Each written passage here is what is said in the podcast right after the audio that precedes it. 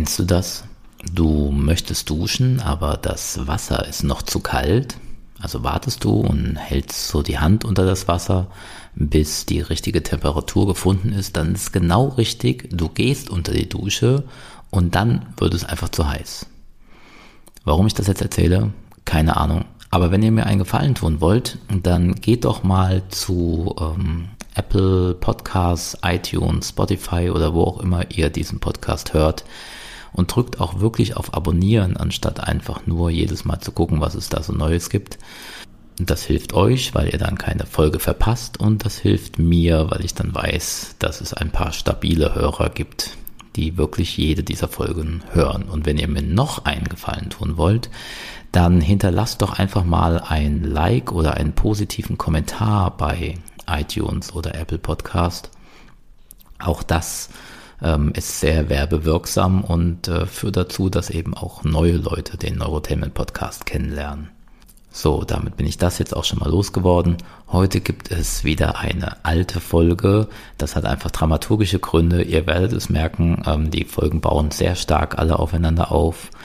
Ähm, heute gibt es ein Interview mit mir selbst, äh, ein bisschen Musik wieder von Liza de Benedictis und natürlich geht auch die Chronik der Unsterblichen von Wolfgang Holbein heute weiter.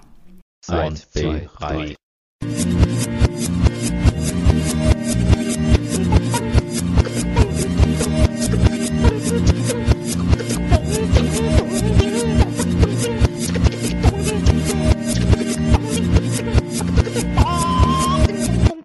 Guten Tag. Mein Name ist Andreas Simon. Ich bin der Moderator des Neurotainment Podcasts und ich habe einen Interviewgast neben mir hier sitzen. Äh, ich sitze übrigens gerade in einem Auto, also ich hoffe, das ist von der Akustik her noch okay.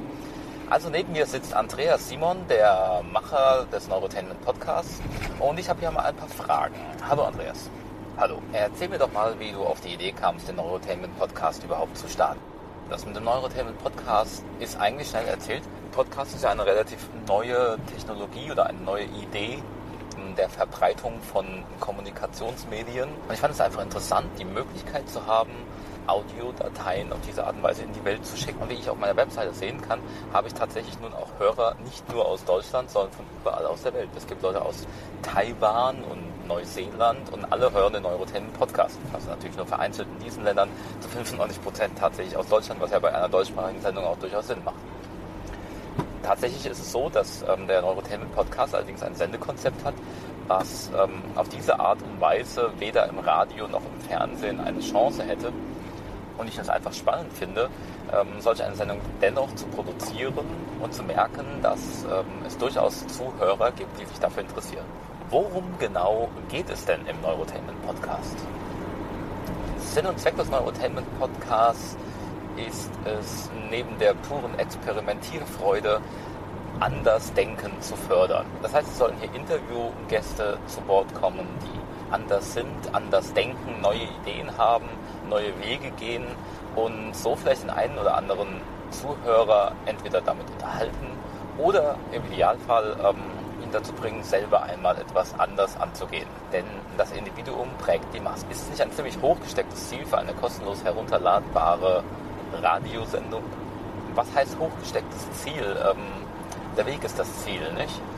Jeder, der diese Sendung hört, beschäftigt sich auch mit dieser Sendung, ob er das nun will oder nicht. Ähm, deswegen auch Neurotainment Podcast. Das sind sozusagen die neurologischen Schaltkreise im Gehirn, die hier aktiviert werden, auch wenn man es vielleicht gar nicht merkt. Auf Dauer, also bei einer ähm, wöchentlichen Einnahme einer Neurotainment Podcast Dosis von einer Sendung die Woche, denke ich, wird das einen nachhaltigen Effekt auf das Unterbewusstsein haben. Und äh, ja, vielleicht können wir in einigen Monaten mal gucken, ob der eine oder andere Zuhörer bei sich schon einen Effekt festgestellt hat. Welche Art von Effekt erhoffst du denn durch diese Sendung? Ich gehe davon aus, dass die Themen, die hier in Zukunft behandelt werden sollen, ähm, kreativitätsfördernd sind und, das ist fast das Wichtigste, die Angst vor neuen Ideen nehmen. Viele Menschen haben Angst. Viele Menschen haben Angst vor neuen Technologien, vor Dingen, die ihnen vielleicht plötzlich zu kompliziert sein könnten. Das fängt schon an beim Neurotainment Podcast oder beim Podcast an sich. Ähm, was ist denn das, dieses Podcast-Ding? Ähm, das kriege ich doch nie hin, oh, Technik und so, ASS-Feed, bla bla bla. Dabei, wenn man mal einfach nur einmal zwei Minuten lang drüber nachdenkt, hat man das Prinzip kapiert. Und das ist ein Effekt, der einfach ähm, die Menschheit an sich verlangsamt, ähm, unsere Weiterentwicklung hindert, wenn die Leute immer wieder einfach vor allem, was neu ist, erst einmal Angst haben. Und hier sollen einfach neue Dinge präsentiert werden. Was das genau ist, wird man in den kommenden Sendungen noch feststellen. Wir werden uns mit neuer Musik beschäftigen. Wir werden uns mit Transzendierungsmaßnahmen beschäftigen. Und, oh, hier ist gerade, oh, okay, das wäre fast ein Unfall gewesen. Gut, ähm, und, und ich denke, dass der nachhaltige Effekt tatsächlich sein wird, ähm, ein bisschen Gehirnjogging zu betreiben. Der tägliche Lebensablauf muss eben nicht sein, dass man von 9 bis 18 Uhr arbeitet, dass man genau das Gleiche tut, was auch schon die Eltern getan haben und nach den Werten lebt, die einem die Kultur, in der man lebt, vorlebt. Sondern es geht eben auch anders. Man kann sich seine eigenen Werte aufbauen, man kann sich auf Neues auch mit voller Begeisterung stürzen und genau das soll hier im Neurotainment Podcast getan und gefördert werden. Trotzdem wirkt die Sendung doch aber teilweise eher wie eine Sendung mit, naja, ich sag mal, ähm, billigem Klamauk. Ja, das ist richtig. Ähm, also äh, eine Kritik, die ich gehört habe, ist, ähm, das war glaube ich zum, zur Sendung mit dem Titi Wippimann, da hieß es auf potsdar.de, herrlicher Klamauk, der leider nicht witzig ist. Das ist äh, durchaus richtig. Ähm, ich persönlich bin ein absoluter Verfechter des Anti-Humors. Das mag vielleicht nicht jedermanns Sache sein, Tatsächlich ist es aber so, dass der Neurotainment Podcast trotz seiner doch sehr hohen Ziele, die er sich gesteckt hat, ähm, sich selbst nicht ganz so wichtig nehmen möchte, sich nicht ganz so ernst nehmen möchte. Und deswegen äh, habe ich auch gar kein Problem damit, mal in absoluten Schwachsinn abzutreffen. Denn auch so etwas kann äh, durchaus Unterhaltung fürs Unterbewusstsein sein. Was erwartest du von deinen Zuhörern? Was ich mir wünschen würde, ist Feedback. Also wem auch immer irgendetwas zu einer Sendung einfällt, schreibt mir einfach. Das freut mich einfach. Ich möchte auch einfach gerne wissen, wer meine Zuhörer sind, was die Leute von dieser Sendung erwarten, was sie daran gut finden, was sie besonders schlecht finden. Vor allem gerade der eine Zuhörer aus Taiwan würde ich gerne wissen, wer das ist. Ähm, bitte melden. Ansonsten erwarte ich von meinen Zuhörern einfach, dass sie sich den Neurotainment Podcast anhören, und zwar, wenn es geht, regelmäßig, denn schließlich wollen wir ja in ein paar Monaten, wie schon erwähnt, eine Erhebung machen, was für einen unterbewussten Effekt denn der Neurotainment Podcast da nun hatte und das geht ja nicht, wenn äh, die Pille nicht regelmäßig eingenommen wird. Man können Zuhörer bei deiner Sendung auch mitmachen. Ja, da würde ich mich sogar sehr darüber freuen. Ich meine, das Sendekonzept habe ich ja jetzt grob dargelegt. Äh, anders denken, anders sein, Unterhaltung fürs Unterbewusstsein. Wer auch immer da eine Idee hat, was zu diesem Thema passen könnte ähm, und da entweder einfach nur Vorschläge hat, was man vielleicht porträtieren könnte in der Sendung, bitte ebenfalls per Mail an mich melden. Oder ihr könnt natürlich gerne auch eigene Beiträge machen. Wer auch immer die Möglichkeit hat, eine Audiodatei aufzuzeichnen, kann das ja sofort tun. Ähm, also wenn ihr irgendetwas habt, was in den Bereich des Neurotainment Podcasts passt, einfach aufnehmen, mir schicken und dann wird es sicherlich ähm, in einer der nächsten Sendungen auch zu hören sein. Würde mich wirklich sehr freuen. Dann habe ich nicht das Gefühl, so vollkommen alleine dazustehen. Vielen Dank. Ja, das war ja ein sehr erhellendes Gespräch. Ähm, wir haben sehr viel gelernt. Was ich jetzt zum Abschluss einfach noch sagen wollte, ist, dass äh, du ein wirklich sehr angenehmer Interviewpartner warst. Sehr gut aussehend übrigens auch. Und ähm, ja, also das Kompliment kann ich natürlich nur zurückgeben. Also selten ein so gutes Interview geführt. Ähm, ich würde mich freuen, wenn wir das in Zukunft nochmal wiederholen könnten.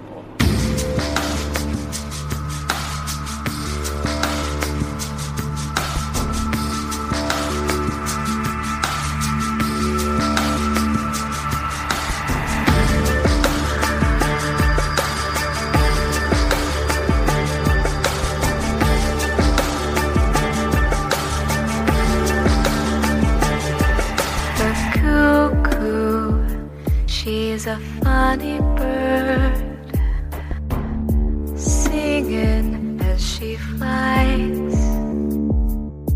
She'll bring you glad tidings, tell you no.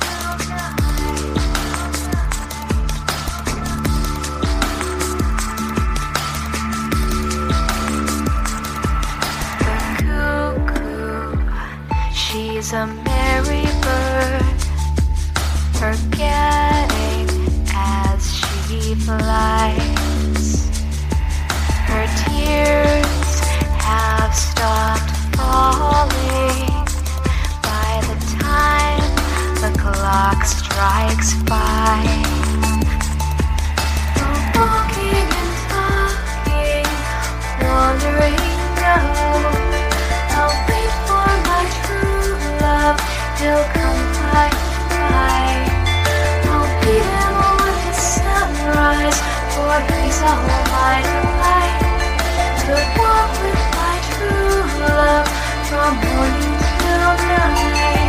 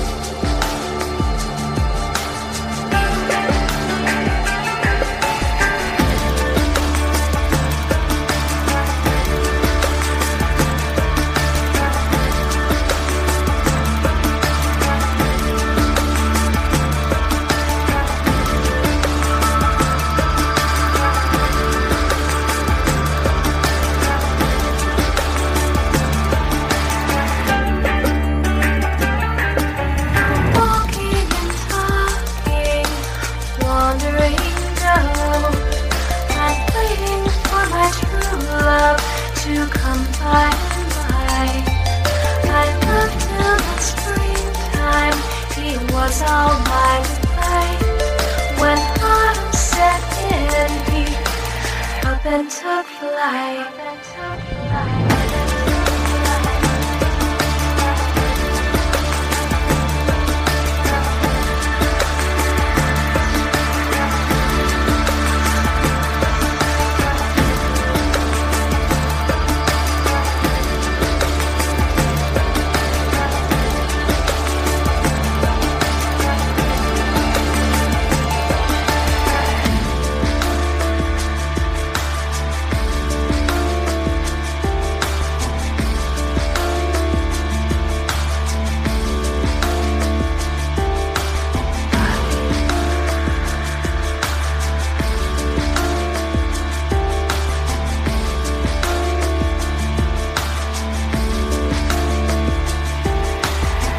Das waren Coco featuring Liza de Benedictis im Passive Aggressive Mix mit dem Song Lovebird. Wir kommen jetzt direkt wieder zur Chronik der Unsterblichen von und mit Wolfgang Holbein, dem zweiten Teil der Geschichte Blutkrieg. Direkt danach Direkt danach habe ich noch einen Gast, der uns erzählen möchte, wo er schon überall in Amerika war.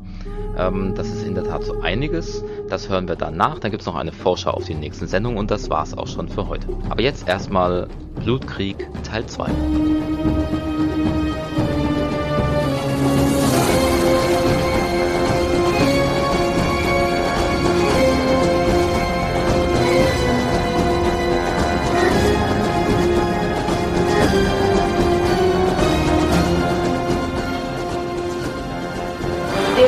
Neurotainment Podcast präsentiert Blutkrieg.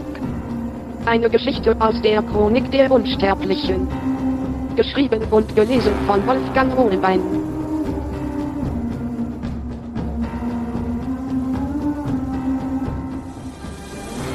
André hatte es längst aufgegeben, sich zu fragen, wie es Verinias Vater in seinem Zustand gelungen war, sich von dem kleinen Dorf an der Küste bis zu der Stelle am Waldrand zu schleppen, an der sie das Mädchen gefunden hatten.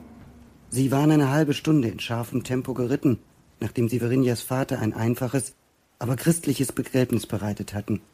André hatte ein kurzes Gebet zu einem Gott gesprochen, zu dem er den Glauben auf irgendeinem der zahllosen Schlachtfelder seiner Vergangenheit längst verloren hatte. Danach waren sie aufgesessen und losgaloppiert. Verinja hatte sich fast panisch gesträubt, zu Abudun in den Sattel zu steigen, ansonsten aber kein Wort mehr gesagt. Selbst auf Andres Fragen nach dem Weg hatte sie nur mit entsprechenden Gesten reagiert. Jetzt hatten sie die Steilküste erreicht und vor ihnen lag eine schmale, zum Teil auf natürliche Weise entstandene, zum Teil direkt in den Fels hineingehauene Treppe, die zu dem gut zwanzig oder mehr Meter tiefer gelegenen Strand hinunterführte. Abudun war abgesessen und ließ seinen Blick finster abwechselnd über den steilen Kletterpfad und Verinyas Gesicht schweifen. Vermutlich stellte er sich die gleiche Frage wie André auch, nämlich die, wie es ein so schwer verwundeter Mann geschafft haben sollte, hier heraufzukommen, noch dazu mit einem Kind im Arm. Ist das dort unten euer Dorf? wandte er sich schließlich an das Mädchen. Verinia nickte zwar zur Antwort, sah dabei aber André an. André wusste nicht, ob sie ihn immer noch fürchtete. Auf jeden Fall schien sie sich entschlossen zu haben, den Nubier zu ignorieren. Hast du nicht behauptet, diese Dauger hätten das ganze Dorf zerstört und alle außer dir und deinem Vater umgebracht? Fuhr Abudun misstrauisch fort. Verinia schwieg beharrlich weiter. André warf dem Nubier einen mahnenden Blick zu, es gut sein zu lassen, auch wenn er sein Misstrauen im Grunde verstehen konnte. Das kleine, in einer tief eingeschnittenen Bucht gelegene Fischerdorf bestand aus vielleicht anderthalb Dutzend einfacher, redgedeckter Hütten, von denen tatsächlich ein gutes Drittel in Trümmern lag. Aus manchen der brandgeschwärzten Ruinen kräuselte sich noch immer Rauch, und im nun immer rascher abnehmenden Licht der Dämmerung erkannte André hier und da Nester flackernder Glut. Der Gestank nicht nur nach verkohltem Holz war selbst hier oben zu spüren. Zwischen den Gebäuden bewegten sich Menschen. Manche schwenkten Fackeln und André hätte seine übermenschlich scharfen Sinne nicht einmal gebraucht, um die ebenso angespannte wie angsterfüllte Stimmung zu fühlen, die dort unten herrschte. Wie lange liegt der Überfall zurück, sagst du? fragte er. Verinia hatte genau genommen gar nichts gesagt, und sie antwortete auch jetzt erst nach einem hörbaren Zögern. In der letzten Nacht. Sie kommen immer nachts. André tauschte einen bezeichnenden Blick mit Abudun. Nach dem, was sie sahen, konnte das gar nicht stimmen, sparte sich aber jede entsprechende Bemerkung und machte sich an den mühevollen Abstieg. Sein Respekt vor Virinias totem Vater stieg noch einmal, bis er den Strand erreichte. Selbst mit zwei gesunden Armen und ohne ein zu Tode verängstigtes Kind tragen zu müssen, stellte es sein Geschick auf eine harte Probe, die steile Felswand zu überwinden, und Abu Dun erging es nicht besser. Ihre Annäherung blieb nicht unbemerkt. Schon lange, bevor sie den eigentlichen Strand erreichten, versammelte sich eine Menge von gut 30 oder 40 Menschen am Fuße der Felswand. Viele von ihnen schwenkten Fackeln, aber nicht wenige waren auch bewaffnet, und der Ausdruck auf ihren Gesichtern war alles andere als freundlich. André musste kein Hellseher sein, um zu erkennen, dass Abu Dun und er hier nicht willkommen waren. Sein Irrtum wurde ihm erst klar, als einer der Männer auf sie zutrat und anklagend auf Verinja deutete. Ohne sich mit einer Begrüßung aufzuhalten, fuhr er André an. Wieso bringt ihr dieses Unglückskind zurück? Wo ist sein Vater und wer seid ihr? Das sind meine neuen Freunde, sagte Verinja herausfordernd, bevor André antworten konnte. Sie werden uns helfen, die Dauger zu vernichten. Das Gesicht des Bärtigen verfinsterte sich noch weiter. Er funkelte Verinja an. Hast du immer noch nicht genug Unheil angerichtet? Du und dein Vater? zischte er. Dann wandte er sich mit einem Ruck wieder an André. Also? fragte er noch einmal. Wer seid ihr und was wollt ihr hier? Welche Frage soll ich zuerst beantworten? fragte André kühl. Er lächelte, aber seine Hand senkte sich wie zufällig auf den Schwertgriff, der aus seinem Gürtel ragte, und neben ihm bewegte sich Abudun ebenfalls rein zufällig so, dass man seine eigene, noch viel gewaltigere Waffe unter dem Mantel sehen konnte. Mein Name ist André Delany, antwortete André. Das ist Abu Dun, mein Freund und Reisebegleiter aus dem Land der Musulmanen. Wir sind harmlose Wanderer, die es durch Zufall in diesen Teil der Welt verschlagen hat. Er bekam noch immer keine Antwort, was aber vielleicht auch daran liegen mochte, dass der Begriff harmlos und der Anblick des nubischen Riesen nicht wirklich zusammenpassen wollten, und so fuhr er mit einem angedeuteten Schulterzucken fort. Wir haben das Mädchen und seinen Vater eine halbe Stunde von hier gefunden. Wir wollten sie zurückbringen, das ist alles. Das Gesicht des Bärtigen verfinsterte sich noch weiter. Wo ist er? fauchte er. Verinja wollte etwas sagen, aber André kam ihr zuvor. Er ist tot, sagte er. Wir wollten ihm helfen, aber wir sind zu spät gekommen. Es tut mir leid. Der Bärtige verzog nur abfällig die Lippen, und in seinen Augen erschien fast so etwas wie Zufriedenheit. Tot? vergewisserte er sich. Gut, dann hat er wenigstens einen Teil seiner Schuld bezahlt. André zog unwillig die Brauen zusammen, und er hörte, wie auch Abudun hinter ihm scharf die Luft zwischen den Zähnen einsog. Ich fürchte, ich verstehe nicht ganz, sagte er vorsichtig. Das Mädchen hat uns erzählt, ihr wärt überfallen worden und alle hier wären tot. Ja, und sehr viel hätte dazu auch nicht gefehlt, antwortete der Bärtige wütend. Dank ihres verdammten Vaters. Er machte einen Schritt auf Erinja zu und hob drohend die Faust, blieb aber sofort wieder stehen, als André ihm mit einer fast beiläufigen Bewegung den Weg vertrat. Was geht hier vor? fragte André scharf. Der Bärtige stülpte herausfordernd die Unterlippe vor, und der Blick, mit dem er André nun maß, war eindeutig abschätzend, doch ihm blieb keine Zeit, zu einem Ergebnis zu gelangen. Hinter ihm wurden aufgeregte Stimmen laut. Die Menschenmenge teilte sich, um einen dunkelhaarigen Hühnen Platz zu machen, der mindestens so groß wie der Bärtige war, aber noch deutlich wilder wirkte. André riss erstaunt die Augen auf. Hätte der Mann nicht zwei gesunde Arme gehabt und keine Wunden, er hätte geschworen, Verinjas Vater gegenüberzustehen. Hast du den Verstand verloren, Arnulf? brüllte er. Dieses Kind hat heute seinen Vater verloren, und du wagst es, ihm Vorwürfe zu machen? Er erwartete offensichtlich keine Antwort von dem Bärtigen, sondern baute sich herausfordernd vor André auf und maß ihn mit Blicken, die kaum weniger zornig waren als die, die er Arnulf zugeworfen hatte. Verinja warf sich mit einem Schrei auf ihn, vergrub das Gesicht in seinem zotteligen Fellmantel und begann zu schluchzen. Der Riese legte ihr in einer fast unbewussten, beschützenden Geste den Arm um die Schultern und musterte nun Abudun ebenso aufmerksam wie André gerade. Ist es wahr, was Verinja sagt? fragte er. Ihr Vater ist tot? Ja, antwortete André. Und wer bist du? Mein Name ist Lasse, antwortete der Riese. Verinjas Vater war mein Bruder. Und ihr kommt jetzt besser mit mir, bevor noch ein Unglück geschieht.